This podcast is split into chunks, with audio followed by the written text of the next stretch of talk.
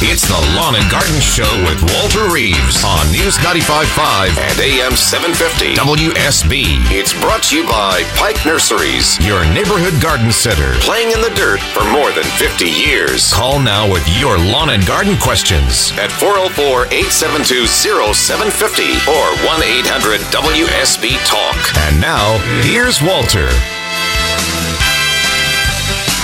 Eight minutes after the hour. Good Saturday morning to you. This is the Lawn and Garden Show live on News 95.5 and AM 750 WSB. Ashley Frasca sitting in for Walter Reeves today. He is away this Saturday and next. So we'll be bringing you all kinds of different guests that are in studio with me today. I am joined by Mark Banta, the president and CEO of Piedmont Park. Good, good morning, Ashley. Good morning. I'm so glad to have you. It's been what did we determine? A little over a year. About a year, yeah. Since we've had you on the show, love to have you back. Glad, glad we didn't scare you away. Glad. Thank you. Back. No, it's always a good time. And back in the day, the old days, Walter and I used to do this regularly. So I'm glad to be back. We love it. Well, I had a lot of questions for you right as you walked in this morning, and I'm just fascinated by your role with Piedmont Park. We talked about the evolution of the park and what it means to Atlanta, really. Piedmont Park is the heart of Midtown Atlanta, almost the pulse of so many different communities and events, and so involved with the city and the culture, too. Tell me a little bit, this, this weekend in particular, I'm aware it's Gay Pride. That will be a large event. Painted the crosswalks in Midtown, got ready for the crowd coming in this weekend. But how do you guys prepare? I'm, I'm pleasantly surprised you had time to join us today because that's such a large event to prepare for. What do you guys do to get ready to host tens of thousands of people from all over the country? Well, it's you know the there are many many events in Piedmont Park, and the as we were talking earlier, the the city does permit these events, and the conservancy's role, Piedmont Park Conservancy, works with the event organizers and the city of Atlanta to try to keep the grounds as nice as we can. So uh, the the background that I have and my team has as kind of horticulturalists and agronomists are able to apply best management practices to get to keep the grounds in the best shape possible. The big meadow area that everybody knows because it's where Music Midtown and the big festivals are is is designed um, to tolerate some of that uh, extra traffic. But when you have many many events and then lots of rain, it makes it much more challenging. And uh, you know this rain that flooded South Carolina produced over eight inches of rain right there in Piedmont Park in a period of 10 days. So even if you're doing best management practices, it can get challenging to keep the grounds in a condition that are usable for all the festivals coming in one after the other. Now, when the park was designed, was it built with that in mind? Almost like I'm thinking of, of a golf course with a certain drainage system underneath and all this fancy stuff that we don't even know is underneath our feet as we walk through the park? Right. Well, that's a, a great question, and, and funny that you say that because that area of, of the meadow and then part of Oak Hill was originally a nine hole golf course back in the day. And so uh, we did not leave any of those things behind when the major renovations happened.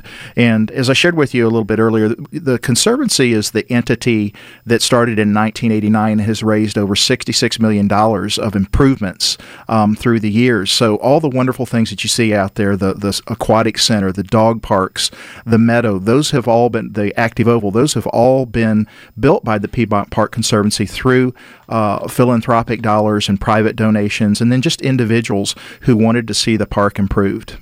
I love it. And for folks who want to find out more about the events and what you guys do and just how you've grown, piedmontpark.org, is that right? That's exactly right. I love it. And and too, I mean, I've been like I told you, I'm a suburbanite, so I I don't have memories as a child of coming into Atlanta too often, but more as an adult now. I've been to Piedmont Park, I've been to the botanical gardens, and the fall festivals and arts and crafts right. fest. I mean, this is my favorite time of year to do that kind of thing. It, it really is special, and there's always something going on. You mentioned the Pride Festival, which is uh, the last big festival for the park, um, and so it, it'll be kind of the finale. But uh, yes, the uh, websites have both the City of Atlanta website and also uh, PiedmontPark.org website have a list of calendars of all the things that are going on, and there's many smaller things that happen too, and many day-to-day users that just love to walk their dogs and ride their bicycles and, and jog. When it's not raining like it is this morning. I, I was so disappointed. you. We have some hardcore that are out there right now. I guarantee it. Good for them. Well, uh, as you mentioned, God bless South Carolina and what they're having to deal with with No the doubt. flooding right now. I mean, they they knew to prepare, but to the to the extent they had to deal with it, even here in Georgia, I think just in, in my own mind, I kind of kept track ten or eleven days that it rained straight from maybe about September twenty third, twenty fourth. I mean, it has just y'all have taken a beating, really. Right. It, it's been amazing, and it, and it shows up in the in the ability of the grounds to recover uh, from that. You know, after you have a big event, you we have techniques that we do, and if we get time, we can talk about those because they're applicable to people in their home lawns. Uh, but but if you don't if you have just rain and cloudy and you don't have any of that sun and, and wind and other things it makes it really hard to recover Right. Well, folks, as Mark Banta has proven, he is very knowledgeable in horticulture. Me, maybe, maybe a little. Oh, maybe come so. on. I mean, Walter, I don't want to discredit Walter. He has mentored me for for a number of years now that I've been doing the show. So we are happy to bring you into the show. We want to help you in your landscape, answer any questions you may have. So try us out. Give us a call at 404 872 0750. This morning, we will be on until 9 as normal, followed by the Home Fix It show. But then Dave is knocked off just a little early, 1130 for the Bulldog pregame show to start. As you know, the Bulldogs kick off against the Tennessee Volunteers at 330. They traveled up to Knoxville to face the Orange team. You know, Georgia just kind of has this record. Teams with Orange, we don't really care for them. We've got Florida, we've got Auburn, we've got Tennessee. So that should be a good one this afternoon, folks. If you plan on staying with us all afternoon, we'll bring you Bulldog coverage wall to wall. 404 872 0750 is the number. And as always, we keep within tradition. Nicole, you are the first call of the day. Good morning. Ashley, Good to hear from you. What can we do for you today? I, I, um, I want to ask you a question. How many inches did you see the most here in Georgia in one day? Oh gosh, I I kind of recall Kirk Mellish saying that there was one day that we were expecting an inch and a half, give or take. I don't know what parts so of the the, the, the maximum amount of rainfall I, i've in a hurricane situation uh, in previous year and i don't remember if it was andrew uh, but there were places that received over four inches of rain and some of the places in south carolina were up uh, cumulative over 20 inches which is what caused the historic flooding um, I don't know that we've ever seen that in Georgia, but I, I know we've been in the four to six inch range Mm-hmm. Yeah, the most that I s- ever see was eight inches, but Ooh. South Carolina, 24 inches. And I said, oh, boy, that's a lot of water. I mean, a lot of those pictures that we saw on the news were reminiscent of Katrina coming through New Orleans. You know, just how you see, unfortunately, cemeteries were, were unearthed and cars floating through the water. I mean, that was just really something to see. All right. Uh, the question is about, uh, oh, I cannot see the word. Uh, Eucalyptus, but anyway, I'm going to describe it. Uh, it's uh, evergreen. The uh, it's got sticker on, and there's a big uh, uh, screen if you want it put in, put in, bet- well, in between two houses. And but this time of the year, it smells like incredible. The reason why I was Incredible in a good way. Oh, it just smelled good. It's just, oh, I thought somebody put something inside the house that smelled, you know, A- attempt to pronounce it, or what does it start with? Eucalyptus. Oh, um, Elaeagnus. yes. Is that it? Okay. Good So, it's hard to pronounce. yeah, you got it. So, what's your question about it? Well, I want uh, I want to tell people that um, it's a, a good screen. It's because uh, two years ago uh, it got the ice on top and they all fell off because they got too tall. But instead of having a plain plain old old fence, and it just it just smelled incredible. I thought it was I had a bee nest underneath because the, all the bee were there, and I went in the middle of the night to see if I could find you know the nest. Then I realized was the smell because it smelled stronger at night. Oh, yeah, that, that, and I have to say, um, Nicole, that that it, there are certain times of year uh, and where the Elaeagnus will bloom, and then it's uh, a more attractive plant, and it certainly will screen. I almost consider it uh, a, a noxious weed in that uh, it's also called silverthorn sometimes, will really overtake some areas. So if you do have that plant, I don't really recommend it. Um, there's other better choices uh, for both screening uh, and for um, something if you want it to flower or you want seasonal color. But if you have them, I'm not saying go down and whack them out, but um, I th- it's not on my favorites list for sure. It's just it's too invasive to me, and um, sometimes these things get on fence rows or other places, and between them and and privet, they can really be problematic. Now, what about just throwing in a suggestion? I don't know the overall size of Elaeagnus or how large it could get, but I'm looking into calycanthus or sweet shrub. Is that Yeah. kind of something with with fragrant flowers? It grows to maybe nine feet wide. I mean, it's not a tall screen, mind you, but would fill in nicely to maybe Yes. cover a fence or something. It, it, it could, like I said, there's lots of good choice, and I love sweet shrub. It can have some winter injury sometimes in this area, but it's it is a great plant. And and I don't want people who have Elaeagnus to say, "Oh, Mark said it's terrible," but because it's not that bad. But I I also wouldn't run to the nursery. It's hard to find it in the trade anymore. I wouldn't run to the nursery to try and plant a whole bunch of them either. Yeah, you just cannot kill it. It was from 10, 15 feet high. I got down to two, three feet, Oh. and it just went back up worse than it was before. That's an, that's quite the accomplishment, though. Well, thank you for your appreciation for it, Nicole, and thank you for calling. We're going to get out of here and pay some bills and be back. But always good to hear from you. I will be talking to you soon. Enjoy your day. Thanks. All right, folks, join us just as Nicole did. It was that easy. 404 872 0750. This is Ashley Frasca on Lawn and Garden. We'll be back. This is Scott Slade, host of Atlanta's Morning News on News 95.5 at AM 750 WSB. We'll be covering breaking news, Kirk Mellish weather, and traffic red alerts through the weekend. And the Southeast's largest news team is here for you first thing Monday morning when you head back to work. News 95.5 at AM 750 WSB. Now back to Walter Reeves, the lawn and garden advice you need. All right, a quick weather update brought to you by Ackerman Security. Mild temperatures throughout the day, mostly cloudy skies, sporadic showers. Oh, they're happening now. Afternoon high in the low 70s tonight. The skies begin to clear. A chance of showers that diminishes low temperatures in the mid 50s. Stay tuned. Atlanta's most accurate and dependable forecast coming up in 10 minutes. And Dogs pregame coverage begins today at 11:30 here on WSB. I think we have a couple of minutes, Mark. Let's hop out to the phones and see what is on Mary's mind. Mary from Marietta. Good morning.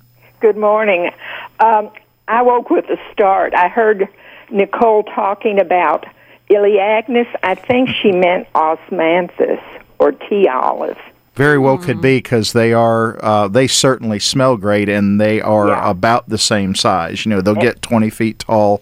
Great screening plant uh, and Good wow, shade. Yeah, and fantastic in in, in uh, it's how it smells. That And I which- had a call because Elaeagnus is on the uh, invasive species list, along right. with privet, With privet. and English ivy. I mean, I walked the Chattahoochee, the Cochran Shoals area, and it is just killing all the native plants down there. yeah, I'm glad you were more strong about it It's- than. It's a horrible pest. Not that I don't feel strongly about No, not at all. Well, no, Mary, I think you absolutely could be right. That that very Yeah. well could be. Both are evergreen. Both fit the description that she was. Yeah, Osmanthus is a nicely behaved plant, and it is a pretty thing. It really is. It's you know its only downside, and it's rare when we see it. But if it gets cold enough in in zone seven where we are, we can see some cold injury, uh, and it can be pruned to a tree. I, I love the plant myself. You know, I do want to get into this later in the show, Mark. You and I talk about this time of year, my favorite for many reasons, college football being one of them, but new plants, planting new shrubs, new trees. Absolutely. We want to talk about that. It is the time since time. we've started with shrubs. Well, folks, it is 627 on WSB. We're going to hop out for a quick check of news, weather, and traffic. I'm Ashley Frasca with Mark Banta sitting in for Walter Reeves. We'll be back on Lawn and Garden.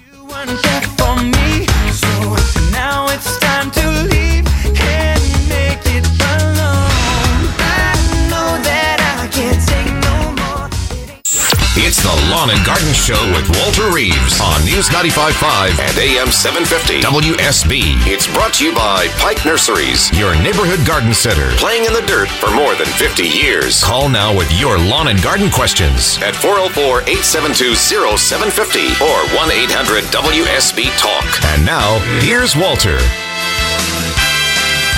At 6:35, we are back with you live on News 95.5 and AM 750 WSB. Ashley Frasca sitting in for Walter Reeves today. Very happy to do so, and very happy to be joined by Mark Banta, the president and CEO of Piedmont Park. You have a lot of knowledge, not only of horticulture, but just the city and its history and transitions. We both talked about we were suburbanites, but you're so familiar with the history of Centennial Olympic Park, worked there, Piedmont Park, and you've just seen things really grow by leaps and bounds, especially with the time of the Olympics. It's changed so much, and for the better. I mean, just think about the impact that those Olympic Games had us had on us in 1996, and then carrying us through, getting ready to celebrate the 20th anniversary of those Olympic Games next year. If you can believe that. That makes me feel old. No, I don't want to believe that. Thank you. the mid 90s were great for Atlanta, too, and the Braves brought home an, a national Yeah. World Series title. I mean, that was just a really good time all around for us. Well, listen, Mark, we've had some great calls today. We're going to continue the trend. You join us too, 404 872 0750. That's exactly what Kenny did. Kenny from Jasper, good morning. Good morning, Ashley. How are you doing? Great. How about you? I'm doing pretty good. I've got a question about uh, wild persimmon trees. Uh, I found a couple of persimmons out in the woods last weekend hunting, and I wanted to plant some around the property. Um, got a couple of persimmons, brought them home, took the seeds out of them. Now, what do I do with them? Do I dry them out and wait till next spring to try to plant them, or should I go ahead and try to put them in a planter inside and go that route?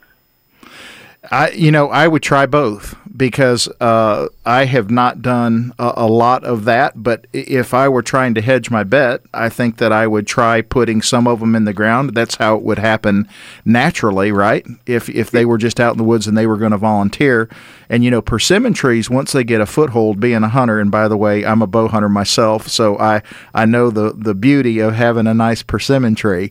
Uh, so good for you for for trying to do that. But I'd try both. I, I would take some as they are right now. This is a great time to do it. Uh, just don't plant them too deep. Uh, and then also try to get some dried out and then uh, get them started and maybe uh, try to get them up as a small plant uh, and and then and then transplant them out that way. Okay. All right. Thank you very much. Great. All right. Thanks for calling, Kenny. Good luck. Now, starting something from seed, whether it is something as hardy as a tree or a shrub, or just starting something small, a little flower or something, but given we're, we are still hopefully a month or so away from the first frost, really, I mean, right now we have the lows in the 50s. I know 40s when we all kind of start to panic as gardeners, but what is the best way? You know, starting the seedling inside and then, or letting It really it really depends. There, the, you know, the the whole idea there. There's a whole um, kind of subsection on whether you need to scarify a seed and whether you acid treat it. It's there. There's entire publications on different types of plants and how they need to be. Uh, if you're going to start from seed, how they need to be treated, um, and without you know us referencing exactly what a persimmon is versus an acorn versus this, uh, it's good. I think when you have multiple, and if he's out there in the woods and he's finding these persimmons on the ground, he has the opportunity to to play around with them. That's and then if we want to research it, then you go in and, and you know I love the University of Georgia website with all the publications, uh, and then you just kind of put in the search engine that you want to know about starting plants from seed, and it'll give you some of the different ideas. And even if you don't find the exact plant that you're doing, you can say, ah, I think this one's kind of like that plant, so I'm going to try that technique. Well, and like you said, if you've got the curiosity and you've got the time and dedication, really, if you can do trial and error with things and try it two or three different ways and see what works best, I mean, that's really how we learn. It, it- is, and but but to more directly answer your question, I think that it takes a lot of discipline to to you know to germinate a seed and get it into a seedling and then get it up into a you know a, a middle age plant and then you know knowing when to put that out and the time to do it. It's the water requirement and the sun requirement, so it can be done. And some people that have uh, little small greenhouses, they just love playing with that. And there's tons of information, obviously, on the internet now about doing it. But it just takes a lot of discipline because if those seedlings dry out, you know, they're toast, they're gone. Right. All right. Good, good. 404 872 0750. Shelby from McDonough. Hi, Shelby. Good morning. So, what about this avocado tree? Do you have one? Well, I have about an inch of leaf coming out of one, and the root, when I transplanted it from a five-inch pot to about a ten-inch hanging basket, looked like it was on its way to China. So I wondered, how much larger should a the pot be when I transplant it again, and how much can I keep it inside? I don't know how large they get. Um, I have a real sunny room, so I can put it in and out of the house for a couple of years, but I'm just not sure Yeah, and what I the think end product looks like. Uh, Shelby, I, and I think that's what you're going to have to do, as you as you've so aptly said, uh, and I think your instincts are telling you, this is going to be kind of an indoor uh, process with you playing with it. Um, they definitely are not uh, avoc- avocados are not um, cold tolerant in this area. We're we're so way far out of the zone to have them set outside. So I think you're you're going to have a, a fun experiment, and I would just watch. I liked your your thing about the roots growing down to China, but you're you're just going to have to kind of watch and and uh, balance uh, the type the size of the pot that it's in based on its root to uh, top balance, and then you know water will become critical. At, at- some point in time, I don't know if even if it's sunny, if you'll have something that's so big that outgrows uh, uh, you know a nice indoor space. Uh, but you'll have to just see how it does. And uh, but I don't, I wouldn't ever consider trying to set it outside unless you've gotten tired and ill with it and you want to play with it just to see if it'll survive because it it shouldn't and and it's way out of zone up uh, up in this area. Well, I put my Meyer lemons out in the summertime and the spring, and I haven't brought them in yet. I was wondering if I'd have a similar experience with this, although it's probably a much bigger tree in the long run. Yeah, I mean, if you're moving that stuff in and out, I, I think it, it would be uh, a similar size tree to what your lemons will be. But, you know, so much of it depends on the individual vigor of the plant and, and the environment they're, that they're in. That's all that they really know and recognize uh, is, you know, the water and the sun and the fertility that they have. Um, and then their genetic predisposition of, of what size they're going to be. But it sounds like you have some experience of moving those non cold tolerant plants in and out, and I think that'll serve you well for the avocado as well. I use a hand truck because I don't have another body nearby. No, And good one for other, you. One other question, if I could. Um, I have an old-fashioned cluster rose. When's the best time to prune that? Uh, you know, it's generally in the spring, so you're going to be you're going to be February uh, or so. Valentine's All right. Day is always kind of my my cue. That's what I do with knockouts, and I know there are many varieties of roses, but right around Valentine's Day is kind of when I just tell myself that is the severe pruning.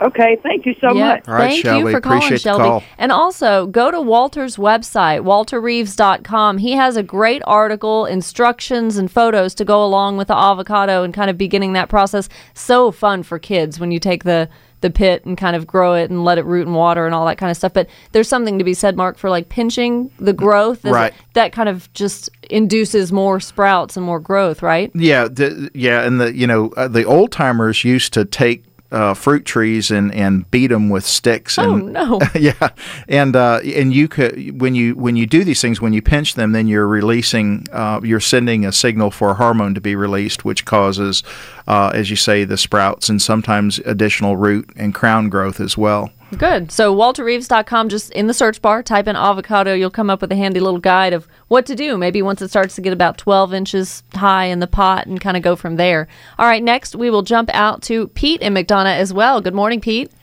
Good morning. How you doing? Very good. How can we help you today? I've got a uh, you know pretty big, uh, big backyard, and I was looking to plant some uh, muscadines along the back edge of my yard into the edge of the woods. I also is a, a you know big time bow hunter, and uh, also just like to watch them. You know, and it'd be nice to have them in your backyard, you know, the deer in the backyard. But then also we like to eat them. The deer or the like muscadines? Some, you know, muscadines and, and probably plant some muscadines. But I mean, what uh, are there? Are there different varieties of muscadines, and how long? How big will they get, and how long does it take before you start getting the fruit? Yeah, there's a there's a lot of different cultivars um, that are available, and um, you know the there's been some places. You're in McDonough, um, you know Ison's Nursery, and I I get to be honest with you, I don't know who still has them. We'd have to do a little internet research, which uh, would be would be good to do to know who's still selling those. But there used to be a band of of nurseries, little small muscadine nurseries in in Fayette County and over in Henry County that sold these things. Um, and you and you set them out as small plants, and you need to build yourself either if you have a fence that'll work or a trellis uh, because they are a, a running type plant. Um, Right. But but it a lot of it just depends on on what you what you want to do. You just have to have good full sun. So if you're on the edge, kind of at the back where it's a little shady, they they probably won't perform as well. Um, but Oh, okay. yeah, and a little bit of a, a higher area too. They don't like a lot of water sitting in a low spot that stays wet, right? As you said, full Right. sun helps fight that too. Right, right, and and the uh, and, and the the biggest question you ask that I just want to kind of kind of manage expectations, Pete, is the length of time um, that it takes. Uh, you know, and you the, the best time to plant them is is as soon as you can plant them because this is a great time of year to do it. But it does take a few years to get them up and and going. Um, the wild varieties just seem to grow like weeds, and if you bow hunt, you you look for those uh, for a good early season spot. Uh, you and the earlier call, caller that was hunting over per- persimmons, um, those are two favorites, as you know, and deer will come from a long ways to get to those. Oh yeah, oh yeah. And I mean, there's plenty of deer in my yard already, but I mean, this will kind of hold them in there. And it, you know, my wife really likes to look at them. Plus, we love the muscadines. We we buy them all the time, you know, and it's like, well, you can grow your own. Oh, So, absolutely, absolutely. And two, Pete, it's always a good idea. Anytime you're growing something like that, and over the summer we get the blueberry calls, it's a good idea to have a soil test as well, just to make sure you are absolutely starting off at the best point possible. So you can you can buy kits to actually do your own soil test, but it's just easier to hook up with the uh, UGA Extension Office. They provide a or they actually test the soil for you, don't they, Mark? They do. That you take it in there, and there's a small fee, and they ship it off, and then they mail you, mail you the results back, and it's great. You know the old saying, "Don't guess, soil test." Um, and if you want to, um, one of the great websites, if you haven't found it yet, is the University of Georgia Extension Service publication site, and there's an entire publication on muscadines, and it'll tell you everything from the the bronze to the golden. Um, it'll tell you which of the muscadines uh, produce the quickest uh, and the size of the fruit, and whether they're good for fresh eating or making juice or wine out of them. Good for Pete. We may have just turned him on to a new hobby too. I mean, like you said, it is what you make it. That could really be time consuming, but it takes a couple of years, Pete. So don't expect immediate results. But now is a great time to be thinking about it. Thanks so much for the call. We want to take more of your calls at 404 872 0750. Ashley Frasca on Lawn and Garden. We'll be back right after this. This is Scott Slade, host of Atlanta's Morning News on News 95.5 at AM 750 WSB. We'll be covering breaking news, Kirk Mellish weather, and traffic red alerts through the weekend. And the Southeast's largest news team is here for you first thing Monday morning when you head back to work. News 95.5 at AM 750 WSB. Now back to Walter Reeves, the lawn and garden advice you need.